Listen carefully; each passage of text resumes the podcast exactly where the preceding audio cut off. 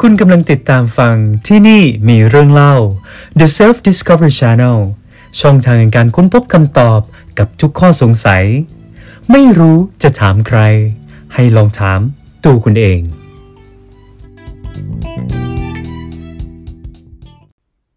สวัสดีครับ คุณกำลังติดตามฟังพอดแคสต์ที่นี่มีเรื่องเล่ากับผมใช้สมชาติลี วันนี้นะครับ ผมจะมาชวนทุกคนท่องคาถาเปลี่ยนชีวิต ใช้ความคิดเอาชนะโชคชะตา มีใครเคยบอกคุณไหมครับว่า คุณเป็นคนมองโลกในแง่ร้ายจนเกินไป หรือคิดอยู่เสมอว่าจริง ๆ แล้วคุณเป็นคนไม่เก่ง ยังฉลาดไม่พอและชาตินี้คงสู้กับใครเขาไม่ได้ ไม่ว่าจะเป็นเรื่องเรียนเรื่องทำงานผ่านไปจนถึงเรื่องความรัก และอีกร้อยพันแปดเรื่องที่เข้ามาในชีวิต ผมเคยเป็นหนึ่งในนั้นครับที่มีความเชื่อว่าโลกนี้ถูกสร้างมา เพื่อให้คนที่มีพรสวรรค์ติดตัวมาตั้งแต่กำเนิด ได้เปรียบเหนือคนธรรมดาสามัญทั่วไป แล้วอะไรกันนะที่ทำให้คนคนหนึ่งเรียนเก่ง ชนิดที่ว่าได้ที่หนึ่งเกือบทุกวิชาไม่มีใครสามารถล้มแชมป์นั้นได้ หรือจะเป็นคำถามที่ว่าทำไมเรื่องบางเรื่อง คนเราถึงทำได้ดีในขณะที่บางเรื่อง แม้จะพยายามมากแค่ไหน สุดท้ายก็พ่ายแพ้อยู่ดี และอะไรกันครับ ที่เป็นเคล็ดลับความสำเร็จที่ทำให้คนคนหนึ่ง กลายเป็นนักกีฬาทีมชาติ กลายเป็นนักธุรกิจอายุน้อยที่มีรายได้เกินหลักร้อยล้าน และแล้วครับผมก็ได้มาพบความลับจักรวาลอันหนึ่งที่เป็นจุดเริ่มต้นของทุกสิ่งทุกอย่างที่เกิดขึ้นบนโลกใบนี้ นั่นก็คือคำว่า mindset หรือกรอบความคิดของตัวเรานั่นเองครับ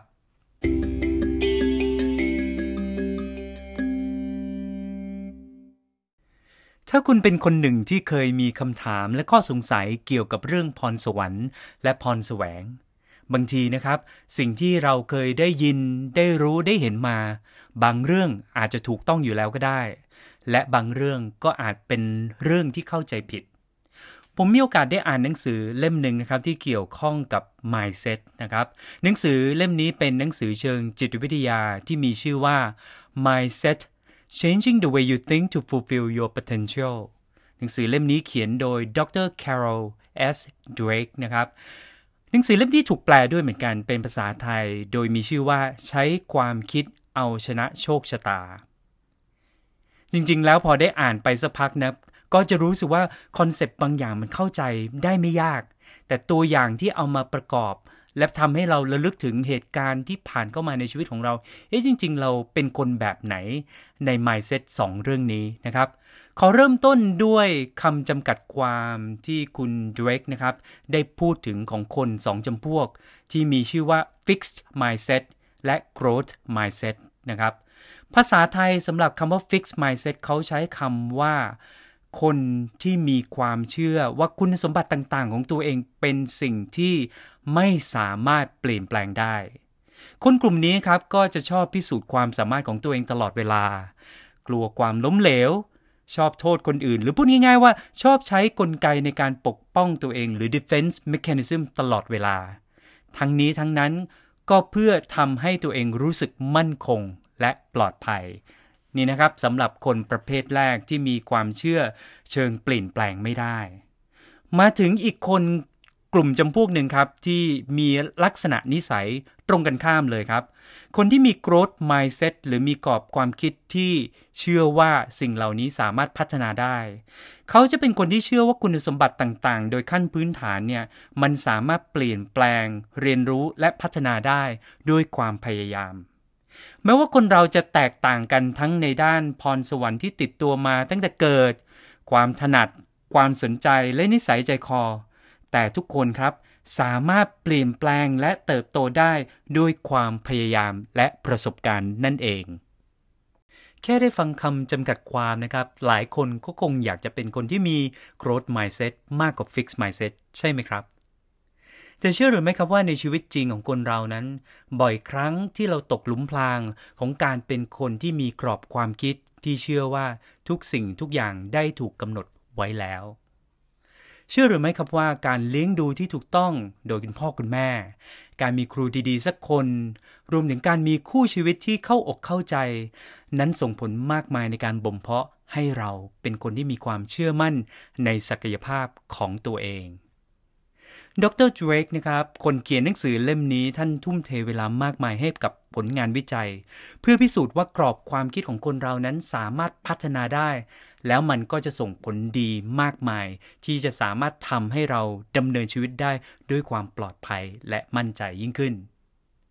หนึ่งในบทความที่ท่านเขียนนะครับ น่าสนใจมากๆ มันมีอยู่ข้อความหนึ่งนะครับ ผมขออนุญาตอ่านนะครับ ท่านบอกว่า หลายคนคิดว่าสมองเป็นเรื่องลึกลับ พวกเขาไม่ค่อยรู้เกี่ยวกับสติปัญญาและการทำงานของมันสักเท่าไหร่ หลายคนเชื่อว่าคนเราฉลาด มีสติปัญญาปานกลาง หรือโง่มาตั้งแต่เกิด และก็จะเป็นแบบนั้นไปชั่วชีวิต แต่งานวิจัยใหม่ ๆ แสดงให้เห็นว่าสมองคนเรานั้นมันก็เหมือนกล้ามเนื้อครับ มันสามารถเปลี่ยนแปลงและแข็งแรงขึ้นเมื่อคุณใช้งานมันบ่อยๆ เมื่อเราเรียนรู้ สิ่งใหม่ ๆ การเชื่อมโยงเล็ก ๆ ในสมองก็จะเพิ่มจำนวนขึ้นเป็นเท่าตัวและแข็งแรงขึ้น ยิ่งคุณท้าทายสมองให้เรียนรู้มากเท่าไหร่ เซลล์สมองก็จะยิ่งเติบโตมากขึ้นเท่านั้น และสิ่งที่คุณเคยมองว่ายาก หรือทั้งขั้นเป็นไปไม่ได้ เช่น การพูดภาษาต่างประเทศ การแก้โจทย์พิษคณิต ก็จะดูกลายเป็นเรื่องง่ายขึ้นมาทันทีเพื่อให้ทุกคนเห็นเป็นภาพนะครับ ผมขออนุญาตหยิบยกเรื่องราวในชีวิตจริง มันเล่าให้ทุกคนเข้าใจว่าจริง ๆ แล้วไมเซ็ตของคนเรา มันสามารถพัฒนาขึ้นได้จริง และจุดเริ่มต้นตรงนี้มันเปลี่ยนชีวิตของคนเราเนี่ยจากหน้ามือเป็นหลังมือเลย เรื่องแรกนะครับเป็นเรื่องใกล้ตัวมาก มันเกี่ยวเรื่องของศักยภาพทางด้านกีฬาครับ คุณเคยรู้สึกไหมครับว่า ในบางวิชาในสมัยที่เราเรียนอยู่เนี่ยเว้ยเราทำได้ดีมากนะเราก็พยายามเชียร์ตัวเองว่าเอ้ยเราเป็นคนเก่ง เราเป็นคนที่มีความสามารถ หรือเรียกได้ว่ามีพรสวรรค์ในเรื่องนั้นเลยแหละ แต่มันก็จะมีบางวิชาที่เป็นจุดอ่อนของเรา ไม่ว่าจะพยายามมากแค่ไหน เราก็รู้สึกว่าเราแข่งกับเขาไม่ได้ครับ วิชาหนึ่งในนั้นนะครับที่ผมเรียกได้ว่าเป็นจุดอ่อนของชีวิตเลย คือวิชาพละศึกษา เป็นวิชาที่ผมได้เกรดค่อนข้างต่ำแล้วมันก็เป็นเรื่องฝังใจเลยนะครับว่า เราไม่สามารถแข่งคนอื่น ไม่ว่าจะเป็นกีฬาประเภทไหนก็แล้วแต่ไม่ว่าจะเป็นฟุตบอลบาสเกตบอลลำกระบี่กระบอง หรืออะไรก็แล้วแต่ที่มันต้องใช้พละกำลัง และความเชื่อนี้ครับ มันก็ถูกฝังมาเรื่อยๆ มานานวัน จนกระทั่งผมเชื่อโดยสนิทใจว่า อย่าไปแข่งกับใครในเรื่องกีฬาเป็นเด็ดขาด ให้ใช้สติปัญญาเพียงอย่างเดียว นั่นคือสิ่งที่เราเรียกว่ามันเป็นสินทรัพย์ที่เรามีติดตัวมาตั้งแต่กำเนิด จนมีอยู่วันหนึ่งครับ เมื่อประมาณ 10 ปีที่แล้ว ผมได้มีโอกาสได้ได้เริ่มซ้อมวิ่ง จากการที่ดูหนังภาพยนตร์เรื่องหนึ่งที่เรียกว่ารัก 7 ปีดี 7 หน เราก็อยากจะเปลี่ยนแปลงความคิดเราเองดูบ้างเฮ้ยถ้าคนอื่นเขาวิ่งได้คนธรรมดาก็วิ่งได้ทำไมเราถึงจะวิ่งไม่ได้ ผมใช้เวลาซุ่มซ้อมอยู่นานนะครับ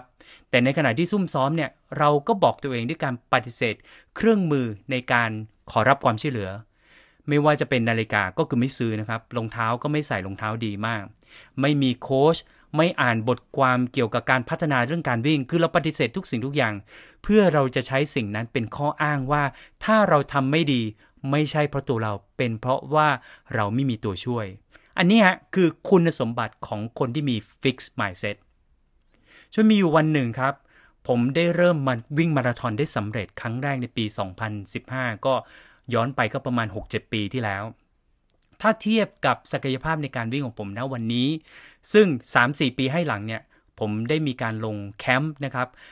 ฝึกกับเพื่อนๆ มีโค้ชจริงมาให้คำแนะนำนะครับ มีการใช้นาฬิกา มีแอปพลิเคชันในการ track performance ของตัวเองว่าวิ่งได้ดีขนาดไหน วิ่งอยู่ในโซนไหน เพสไหน แล้วก็ระบบการหายใจเป็นอย่างไร เชื่อหรือไม่ครับว่า 3-5 ปีแรกที่ซุ่มซ้อมด้วยการลองผิดลองถูกของตัวเองเนี่ยเทียบไม่ได้เลยกับ 2-3 ปีให้หลังที่เรามีครูดีๆ เรื่องนี้เลยสอนให้ผมรู้ว่าจริง ๆ แล้วเนี่ยถ้าเรามีกรอบความคิดแบบที่เปลี่ยนแปลงไม่ได้ ตัวนี้จะเป็นตัวฉุดรั้งให้ตัวเราไม่พัฒนา เราก็แค่อาศัยตรงนั้นเป็นข้ออ้างทำให้เราไม่เรียนรู้และพัฒนาอย่างต่อเนื่อง ในส่วนของ mindset เนี่ยมันก็เลยจะเป็นบทสรุปที่ว่า คนที่มีกรอบความคิดแบบพัฒนาได้ครับ เขาจะมองความสำเร็จจากการที่ได้พยายามอย่างเต็มที่ การเรียนรู้และพัฒนาตนเอง ในขณะที่เขาจะมองความล้มเหลวเป็นแรงจูงใจ เป็นข้อมูล และเป็นคำเตือน บทเรียนจากชีวิตจริงของผมนี่ครับ มันก็จะสอนให้ผมรู้ว่า จริง ๆ แล้วการมีครู มีโค้ช มีเพื่อนที่ดีต่างหากที่ทำให้เราพัฒนา และเค้นศักยภาพที่แท้จริงของเราออกมาให้เด่นชัดมากยิ่งขึ้น เชื่อหรือไหมครับว่า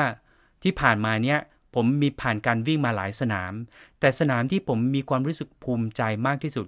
กลับไม่ใช่สนามที่ผมวิ่งเพื่อตัวเอง แต่กลายเป็นประทับใจในสนามที่เราทุ่มเทฝึกซ้อมอย่างเต็มที่ การเป็นสนามที่เราวิ่งเพื่อคนอื่น แล้วก็วิ่งเพื่อให้กำลังใจและเป็นแบบอย่างที่ดีให้กับคนที่จะเริ่มพัฒนาฝีมือการวิ่ง มาถึงเรื่องที่สองผมเชื่อว่าน่าจะใกล้เคียงและใกล้ตัวกับใครหลายคน เพราะว่าทุกคนน่าจะเคยผ่านประสบการณ์ การสอบ entrance หรือการสอบวัดระดับมาก่อน หรือแม้กระทั่งการสอบสัมภาษณ์เข้างานครับ จะแพ้ชนะได้ไม่ได้ ติดไม่ติด ผลลัพธ์จริง ๆ มันเกิดขึ้นจากความพยายามที่ต่างกันเพียงแค่นิดเดียว ผมขออนุญาตอธิบายเสริมความตรงนี้ครับ เมื่ออดีตนะครับพอเวลาที่ผมสอบเข้าโรงเรียนหรือมหาวิทยาลัย หรือการไปสอบสัมภาษณ์ในบริษัทในฝันของเราครับ ทุกครั้งที่เราได้รับการปฏิเสธเนี่ยเรามักจะคิดกับตัวเองอย่างนี้ครับ เอ๊ะเราคงจะหัวไม่ดีเนาะสู้เขาไม่ได้เขาก็เลยไม่เลือกเรานะหรือแม้กระทั่งเวลาที่ตกสัมภาษณ์ครับ เราก็จะบอกว่าเฮ้ย เราเชื่อโดยสนิทใจว่าเราอาจจะเป็นบุคคลไร้ความสามารถ มันอาจจะมีคนอื่นที่มีมีสกิลหรือมีทักษะ หรือมีคุณสมบัติบางอย่างที่เหนือกว่าเรา เราโคตรไม่เอาไหนเลย อันนี้คือเป็นจุดเริ่มต้นที่เราเพ่งโทษกับตัวเองมาตลอดเวลาที่เราถูกตัดสิน โดยคนภายนอกว่าเรายังดีไม่พอ เราเก่งไม่พอ และเรายังฉลาดไม่พอ จนมีวันหนึ่งครับที่เมื่อสมัยที่ผมตัดสินใจที่จะไปเรียนต่อที่ต่างประเทศนะครับ คือไปช่วงนั้นก็จะสอบปริญญาโท โดยมากเนี่ยการที่จะเราจะได้ติดในมหาวิทยาลัยที่เป็นระดับท็อป 10 ท็อป 20 เขาจะวัดกันที่ผล TOEFL และผล GMAT ถูกไหมครับ แล้วก็ยอมรับโดยดุษฎีนะครับว่า ผลการสอบของเราเนี่ย ถ้าเทียบกับคนที่เก่งกว่าเราเนี่ย คะแนนเราสู้เขาไม่ได้ ถึงแม้มันจะไม่ขี้เหร่แต่เราคิดว่ามันก็ยังสูงไม่พอที่จะเป็นการยืนยันว่าเราสอบติดแน่ ๆ คุณรู้ไหมราะว่าตอนนั้นผมทำยังไง ผมเขียนจดหมายนะครับ เขียนอีเมลไปยังที่ฝ่ายบริหารคนที่เขาดูแลเรื่องของ admission office ของมหาวิทยาลัยที่ผมสมัครครับ และขอร้องขอเขานะครับว่าคะแนนเนี่ยผมส่งไปแล้วเอเซผมก็ส่งไปแล้ว จะเป็นไปได้หรือไม่ครับ ถ้าผมจะ request ให้มีการสอบสัมภาษณ์ทางโทรศัพท์ เพราะผมเชื่อว่าถ้าผมได้มีโอกาสได้พูด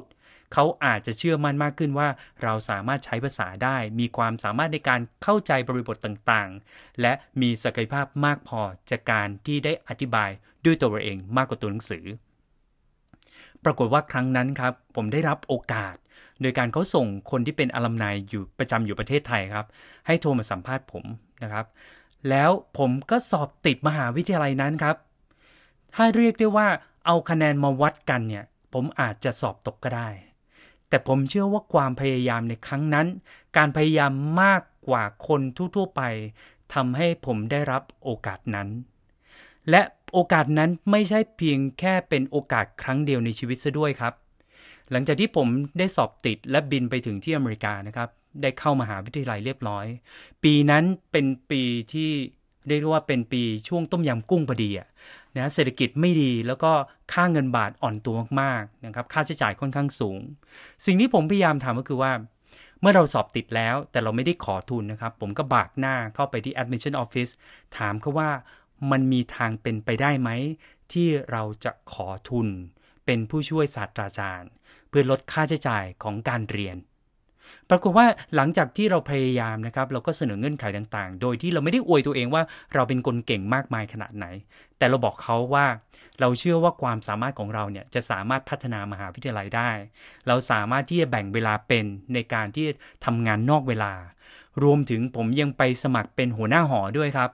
แล้วก็ให้เหตุผลเดียวกันเลยนะครับว่า ผมไม่รู้ว่าที่ผ่านมาคนอื่นเขาทำยังไง แต่ผมเชื่อว่าถ้าผมได้รับการคัดเลือกเมื่อไหร่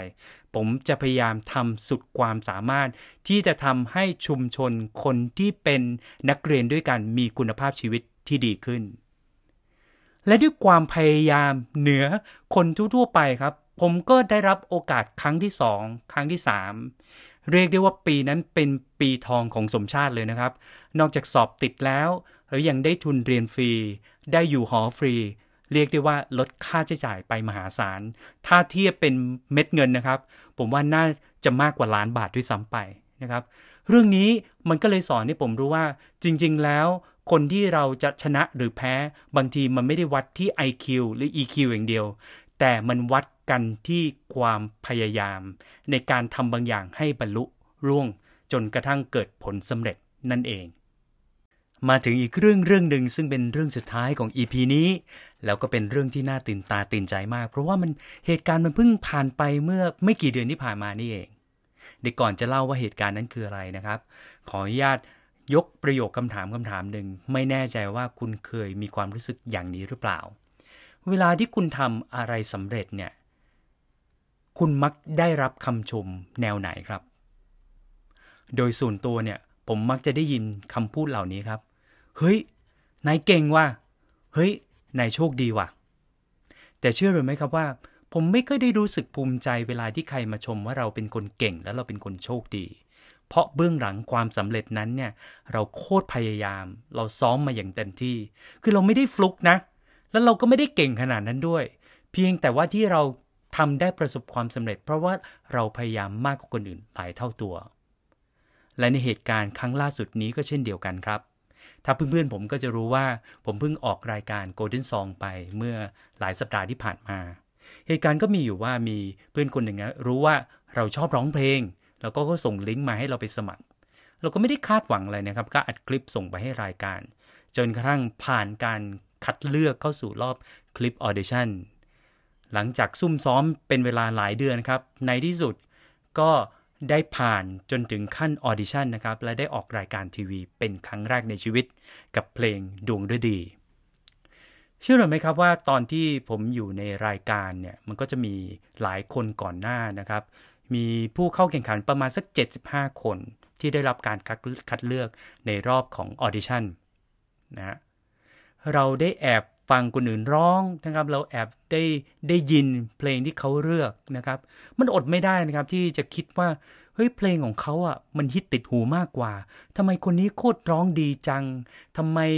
คนนั้นเขาเขาได้แบบดนตรีที่ดูอลังการ หรือทำไมเขาดูมีความมั่นใจไม่ประมาเลยนะครับ ความคิดเหล่านี้พอมันวิ่งเข้ามาปุ๊บมันก็ทำให้ความมั่นใจของเราถดถอยลงไป เนี่ยครับ ผมกำลังอธิบายว่า คนที่มีกรอบความคิดแบบ ปลี่ยนแปลงไม่ได้หรือมี fixed mindset เนี่ย มันก็จะมีคำพูดเหล่านี้ลอยมา มาตัดสินเราว่าเราดีไม่พอเรายังเก่งไม่พอเราน่าจะสู้เขาไม่ได้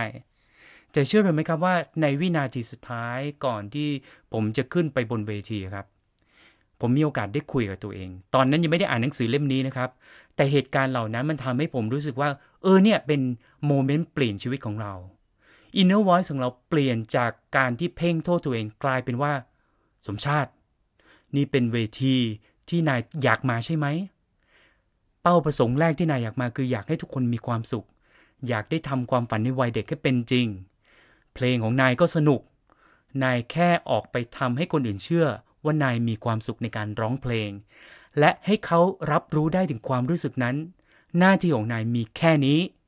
ไม่ต้องสนใจว่าคนอื่นจะร้องดีขนาดไหน ไม่ต้องไม่ต้องสนใจว่าคนอื่นก็จะชนะ หรือแพ้ ให้สนใจแต่ว่าทำเพลงนี้ให้ดีกว่าตอนซ้อมพอแล้ว เชื่อหรือไม่ครับว่าประมาณ 4-5 นาทีที่ที่อยู่บนเวทีครับ พอเรามีความเชื่อแบบนั้นแล้วเราทำมันเต็มที่ครับ เป็นครั้งแรกในชีวิตที่ถึงแม้จะไม่ได้เข้ารอบลึก แต่ผมโคตรภูมิใจในการที่เราพยายามอย่างถึงที่สุด โดยไม่มีความรู้สึกผิดหวัง เสียดายที่ได้ทำสิ่งนั้นออกไปนะครับ เรื่องนี้มันก็เลยไปสอดคล้องกับบทบรรยายอันหนึ่งในหนังสือที่ชื่อว่า mindset นะครับ เขาพูดว่าเป้าหมายสูงสุดในการลงแข่ง ไม่ใช่การเป็นที่หนึ่งแต่เป็นการเตรียมตัวอย่างเต็มที่และพยายามอย่างสุดความสามารถ โค้ชนะครับที่ถูกหยิบยกมาเป็นตัวอย่างในหนังสือเล่มนี้ก็พูดกับทีมของเขานักกีฬาของเขาว่าคำถามที่ว่าฉันจะชนะไหมจะแพ้ไหม เป็นคำถามที่ผิดครับคำถามที่ถูกต้องคือ ฉันพยายามเต็มที่แล้วหรือยัง ถ้าพยายามเต็มที่แล้ว คุณอาจจะทำได้คะแนนน้อยกว่าที่คุณคิด แต่คุณไม่มีวันที่จะแพ้ ฟังแล้วโอ้โหมันโคตรแบบโดนใจเลยอะตอนที่คุณกบสุวรรณนะครับคอมเมนต์ด้วยประโยคหนึ่งว่า แล้วผมถึงขั้นบอกบนเวทีแล้วผมรู้สึกขนลุก เพราะเขาพูดแทงใจดำผมอะเขาบอกว่าคุณพยายามส่งพลังบวกไปให้ผู้ชมทางบ้านทำได้ดีหรือไม่ดีไม่รู้ แต่คุณพยายามอย่างมันเต็มที่อะผลลัพธ์จะเป็นไงไม่รู้แต่คุณก็พยายาม มันเป็นคำที่รู้สึกว่า เออนี่แหละ มันเป็นฟีลลิ่งที่เรารู้สึกอย่างนั้นจริงๆ เพราะฉะนั้นผลการตัดสินหลังจากนั้นจะเป็นยังไงไม่รู้ แต่เราโคตรภูมิใจที่เราทำอย่างสุดความสามารถ และนั่นคือบทเรียนที่ผมได้รับจากชีวิตจริงครับ